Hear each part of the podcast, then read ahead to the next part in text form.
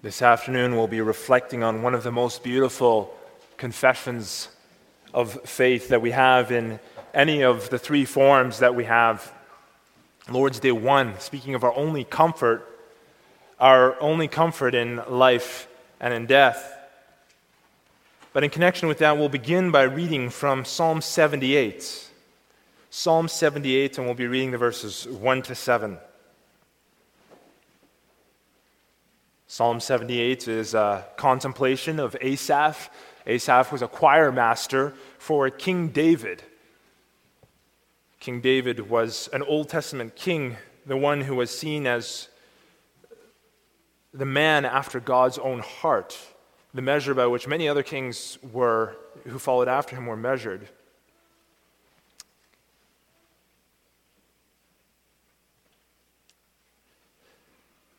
Give ear, O my people, to my law. Incline your ears to the words of my mouth. I will open my mouth in a parable.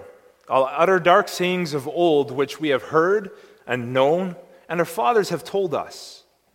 We will not hide them from their children, telling to the generation to come the praises of the Lord and his strength and his wonderful works that he has done. And here come the three verses that we'll be focusing on in particular this afternoon. For he established a testimony in Jacob and appointed a law in Israel, which he commanded our fathers that they should make them known to their children, that the generation to come might know them, the children who would be born, that they may arise and declare them to their children, that they may set their hope in God and not forget the works of God, but keep his commandments. So far. We'll also read together from the Heidelberg Catechism, Lord's Day 1, which you'll be able to find on page 517 of your book of praise. We just sang this, and what a beautiful confession of faith this is. Not to belong to ourselves, but to belong to our Savior. What is your only comfort in life and death? That I am not my own, but belong with body and soul, both in life and in death, to my faithful Savior Jesus Christ. He has fully paid for all my sins with his precious blood and has set me free from all the power of the devil. He also preserves me in such a way that without the will of my heavenly Father, not a hair can fall from my head. Indeed, all things must work together for my salvation. Therefore, by his Holy Spirit, he also assures me of eternal life and makes me heartily willing and ready from now on to live for him.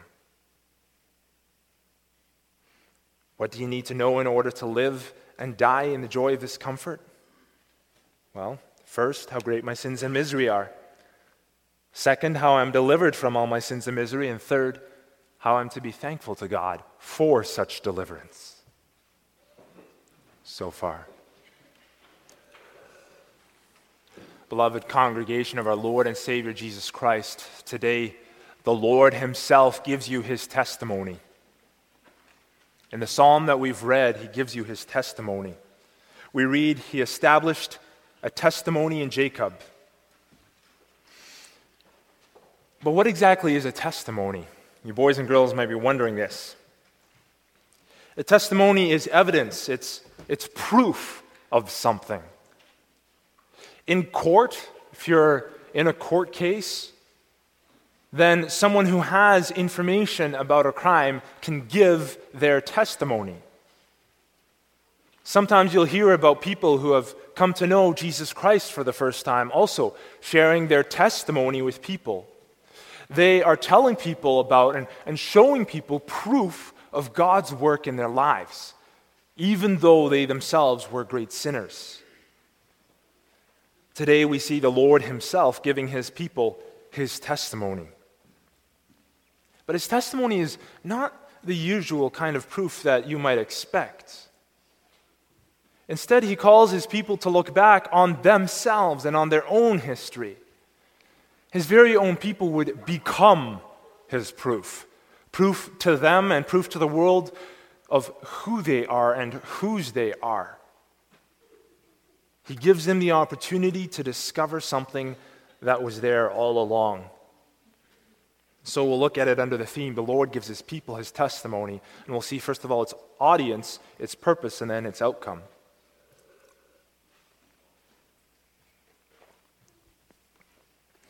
Now, if you were to continue in the psalm that we have today, and you were to continue through the verses reading the, seven, the complete 72 verses of this psalm, you'll notice that this is not just a history of what happened to Israel. This is also not a testimony of Israel's goodness but it's a testimony of the Lord's faithfulness. And you can see that at the very beginning with the way that the Lord addresses his people in the first part of our text. In verse 5, God calls his people Jacob. Who was Jacob? Jacob was one of the fathers of the nation of Israel. This meant that every Israelite, if they went back far enough, had Jacob in their family tree. So when God talked about his people as a whole, he would sometimes call them by this name, this name of their father, Jacob. But notice something interesting here. Jacob actually had two names. One of them was Jacob, and the other one was Israel. Israel is the more usual way that God addresses his people. But notice which one he uses first today. He calls him Jacob. Jacob, the heel grabber. Jacob, the deceiver. Israel was the name that would bring to mind for the people of Israel this powerful forefather of their nation. Israel was the name that Jacob was given as he was given the assurances of the promise that his children would carry on and that they would be a great nation under the protection of their covenant God. When they thought Israel, they would think this figure who was wise and this figure who was strong, powerful, If anything, you would think that when remembering the history and the promises given by a powerful God to the one who was the father of a nation, the author of our psalm, Asaph, would want to remember that name. But here, he refers to him as the deceiver, as the heel grabber, as the brother who tricked his brother and stole his inheritance from him. As the brother who lied to his father in a big way, and who lied to his uncle as well. But we read here that God had established a testimony in Jacob. He used the nation's slowness, ignorance, and failures and through his nation's oh so frequent wanderings, he gave further proof of his covenant love. Consider the kind of nation they're revealed to be in our psalm here today. Verses 10 to 11. They did not keep the covenant of God. They refused to walk in his law and forgot his works and his wonders that he had shown them. In the following verses, you see miracles. You see dividing the Red Sea, stopping the Jordan River, leading them through the wilderness by a pillar of cloud and by a pillar of fire. All of these miracles, and yet you see here in verse 17, but they sinned even more against him by rebelling against the Most High in their wilderness. And they tested God in their heart by asking for the food of their fancy. Well, then the Lord God responded to them, and he gave them manna from heaven. He gave them flocks of quail to feed them, more than they could eat. He warned them with punishments. And then in verse 32, in spite of this, they still sinned, and they did not believe his wondrous works. Punishment and the remembrance of the Lord as their Redeemer followed. But in verse 36, nevertheless, they flattered him with their mouth and they lied to him with their tongue. Verse 40, they provoked him. Verse 56, They tested him, and they did not keep his testimonies. And yet, even with all of that, in verse 66, although they were unworthy, although they constantly fell back, the Lord beat back his people's enemies. And in verse 70, he put over them a man after, the, after his own heart.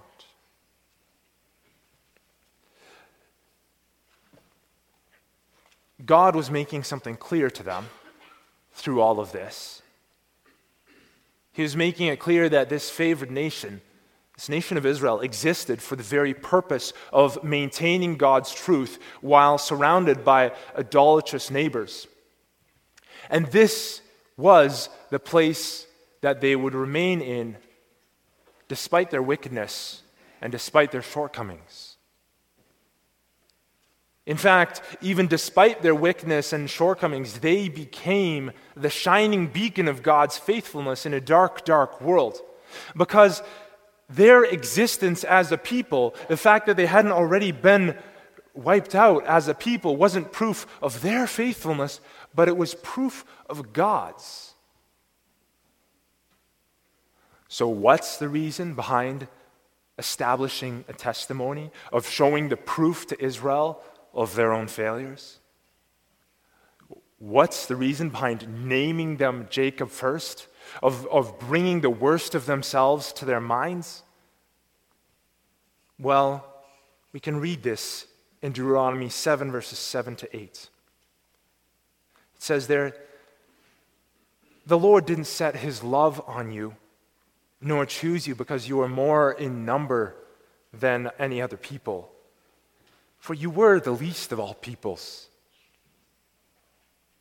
But the Lord set his love on you because the Lord, he, he chose you because the Lord loves you, and because he would keep the oath which he swore to your fathers. This was to remind a people who had fallen away so often in their recent history under the rule of the judges who had also fallen their for, followed their former king Saul as he led them astray. Was a people who had now and only now found a new footing under the rule of a new king. The nation of Israel was entering into a new phase into the history.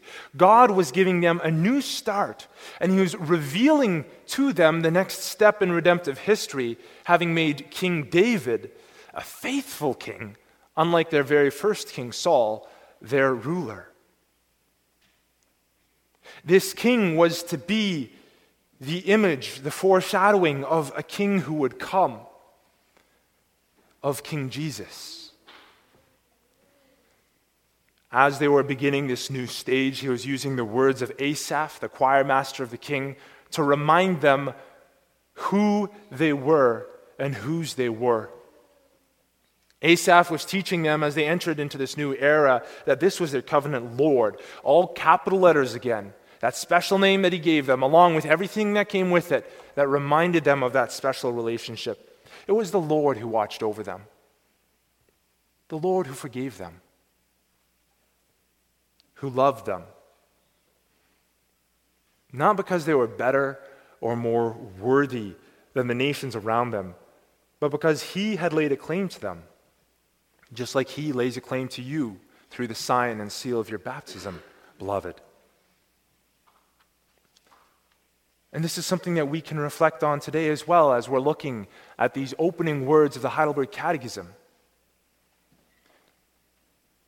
I am not my own, but I belong with body and soul to my faithful Savior Jesus Christ. He's fully paid for all my sins with his precious blood. It's not that he's unaware of our sins. Oh, he's very aware of our sins. But he has placed his love on his people and he's chosen his people. And so when we reflect on our own sins and shortcomings, we can also reflect on the grace of God who has chosen us, not because we're better or more worthy than other people, but because he has chosen to set his love on, our pe- on his people. This brings us to the second point. The Lord wants his people to know where they came from to be aware of their shortcomings, and especially to be aware of His faithfulness, His love, and deliverance through it all. And the question that remains after that is what are you going to do with this knowledge now? That's what our catechism today encourages us to look to as well. For the Christian, the first thing that God teaches us is how great our sin and misery is. What a comfort this is for us, beloved. It's not a reason for God to turn aside in disgust. He still comes to his people in love and he delivers them. And that's the second thing we can see here. Despite the fact that it is they themselves who get themselves into a fix time and time again, God comes after his people. He delivers them from their sins and misery into which they got themselves into all on their own. You read through this, and you can't help but stand in awe. Because of the fact that as you're reading through this, you can see again and again and again that they get into all of these miserable situations all on their own, despite of everything that God has done for them. And yet God delivers them from their sins and misery. Yes, He disciplines them for a time, but He doesn't abandon them. Instead, He delivers them. Isn't this incredible, beloved? You and I, looking at each other and looking at ourselves, we're not always the greatest of people, are we? There are days when we might even not like ourselves. And yet, God is there. He encourages his people. He brings their sins before them and he wants to remind them that this doesn't change the fact that they are his people and that they belong to him and that their hearts belong to him because he has laid claim to them and delivered them first.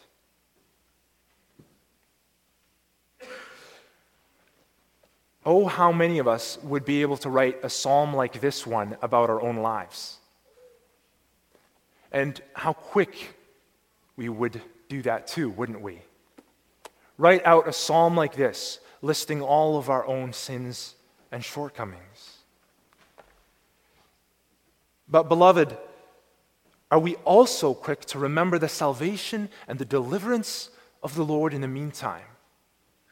Of the fact that we belong to Him when you write the memory of sins on your heart, do you also write the memory of the Lord's much greater faithfulness? He's merciful and gracious, slow to anger, and abounding in steadfast love. These are not just words. He doesn't harbor his anger forever. He doesn't repay us according to our iniquities. Do we remember this, beloved? When you get into a melancholy mood, you fall back on grieving about all of your past sins.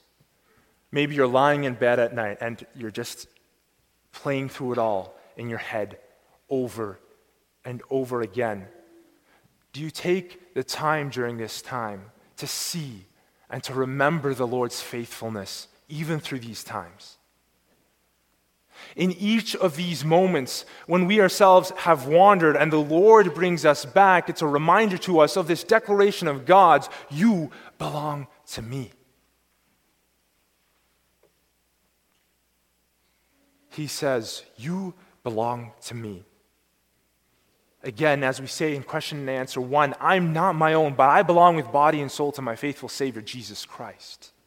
He paid the price for us with his precious blood. He says, You belong to me. Each of these moments, when you're thinking in the night and you're playing through all of these things that you've done through your head, when you reflect on how the Lord brought you back, you have the opportunity once again to confess, as our Lord's Day goes on to say, He also preserves me in such a way that without the will of my heavenly Father, not a hair can fall from my head. Indeed, all things must work together for my salvation. these things that have happened in the past, the Lord worked through them and He used them to draw me back to Him. But the Lord doesn't just want you to recognize His faithfulness for yourselves, He wants you to pass this on. And He tells us as much in the next verses of Psalm 78. He established the nation of Israel, He established Jacob, the heel grabber, the deceiver, as His people. He established them as a testimony, as a proof to the nations around of His faithfulness the faithfulness of this covenant God to believers and to their children, of his faithfulness to his name, to his promises, and to his people. Tell this to your children, he says. Don't just keep it for yourself. This is what God has done for you, and this is what you share with those who come after you. Covenant children who can lay claim to these very same promises. For you, covenant children, this God is your God too. He lays claim to your life. And the testimony of the faithfulness that he shows to your parents is also yours. He promises to show you this very same love and faithfulness while calling and obliging you, as our baptism form says, to a new obedience. To come to him under the banner of Christ coming in repentance, coming in faith, turning away from sin. Now, this promise isn't going to become yours, but it is yours as children of the covenant because our God is unfailing. He'll come time and time again to you, His covenant children, even if you fall back into sin, because He loves you and you would keep the covenant oath that He has sworn to your fathers. The only way that you can rupture this is if you walk away from the covenant. God Himself will never fail. He's claimed you in, his bap- in your baptism. And you can only harm this if you reject this family bond that God has placed on you, this family bond which is already yours. But even then, the covenant will follow you, albeit with the sadness of being a covenant breaker.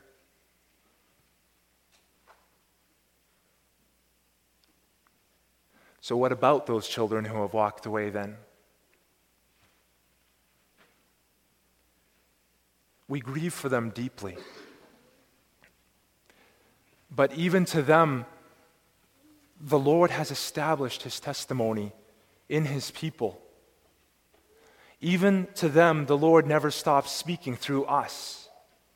We will never stop being a testimony to them. We'll never stop being living proof of the faithfulness of the Lord. We as believers can't because that's simply who we are. We are Jacob, the heel grabber, but we're also Israel, the chosen, redeemed people of God. Our children and our siblings know us for the sinners that we are, possibly more than anyone else. Our husbands and wives know us for the sinners that we are, possibly more than anyone else. But it's our prayer that they would also know us for the God who is ours. We are a reminder that God is always there, that He forgives the lost, wandering sinner, and that He welcomes them home. That our God, who has forgiven us, not sweeping our sins and shortcomings under the rug, but granting His own Son to pay with His precious blood this debt to redeem a people whom he loves at great personal cost. But whether to them or to others, we will never stop telling the next generation of the faithfulness of the Lord. We will not hide it from them, generation after generation, that none may ever forget the faithfulness of our God. Let us never hide it from them. Spurgeon says it beautifully. The best education is in the best things. The first lesson for a child should be concerning his mother's God. Around the fireside, fathers should repeat not only Bible records, but the deeds of martyrs and reformers, and moreover, the dealings of the Lord with themselves, both in providence and in grace. What happy hours and pleasant evenings have children had at their parents' knees as they have listened to some sweet story of old. Reader, if you have children, mind that you do not fail in this duty. End quote. Beloved, teach of our faithful God and Father. Teach of his providence and his grace in calling to himself a people time and time again. Teach them with a purpose, a purpose that seeks a blessed outcome. For that's the reason that we are to do this. Verse 6 God established Jacob as proof so that the generation to come might know of his faithfulness, his providence, his grace, his guidance. There is a purpose to all of this. And it is in verse 7 that they might set their hope in God, which brings us to its outcome. You see, God isn't just interested in you, He's also interested in your children. He's laid claim to them as his covenant possession as well, as we saw before. They belong to him. And as you speak of the Lord's faithfulness in broad terms in the nation of Israel, by the way, this is important. This is the reason also why we've been given the Bible and why we've been given this psalm that reflects on that. Don't just personalize it. God used his faithfulness throughout history as an example for a reason. But as you speak of the Lord's faithfulness in broad, historical, sweeping terms as redemptive history unfolds, and you speak of his faithfulness to the church throughout the ages and to you in your own life, despite your own sins and despite your own shortcomings, you are declaring to them that you have a God who looks beyond your own sins and misery. You have a God who looks beyond their own sins and misery. You have a God who remembers those who remember Him, even if, for some of us, it might take a lot longer in getting there. He is the one who works faith.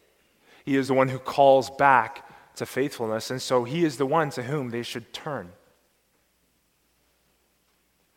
God has told you this so that you can tell them this. They haven't lived this. You have. They've still got a whole life ahead of them.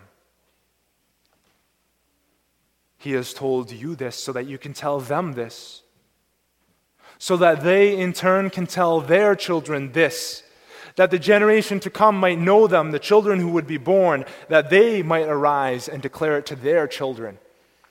And it is so beautiful to see this taking place. In our congregation, we have the opportunity to see this taking place in up to four generations. Grandparents have told of the faithfulness and promises of God to their children, who have in turn joined their parents in telling it to their children. And now we have grandchildren, even in this very same congregation, who are telling of the beauty and of the faithfulness of our covenant God to their children. They are joining in the hymn, you might say, joining in with this chorus of praise, singing the praises and faithfulness of our covenant God. They're not just speaking alone either, though. They're not just speaking as, as grandparents and great grandparents and great great grandparents. They are speaking with the weight of generation upon generation upon generation upon generation upon generation, speaking of the love and covenant faithfulness of our God because they're praying for this outcome that these grandchildren and these great grandchildren, you who are sitting here today, that they might first, our psalm says, set their hope on God. He is the Lord, capital letters, his covenant name. And here we teach each child to confess, I am part of that covenant. I am not my own. My baptism showed this to me. I can lean on this same covenant because the same God who laid claim to my parents also lays claim to me and gives me his promises. In the second place, not forget the works of God. Teaching them God will not abandon me because I've sinned. He didn't abandon my father and my mother. He'll call me back. He's calling me back right now, and I want to come to Him. And third, but keep His commandments.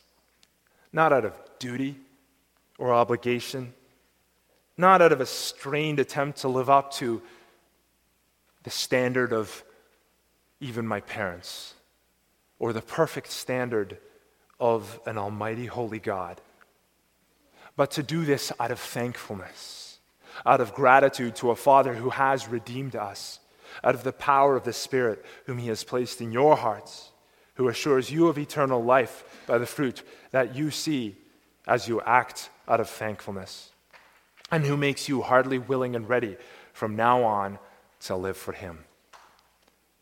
This is why the Lord has given us His testimony today to remind us of our sin and to overwhelm us and our children with His covenant grace, to teach us of His claim on the next generation, and to guide us in directing our lives in thankfulness to Him.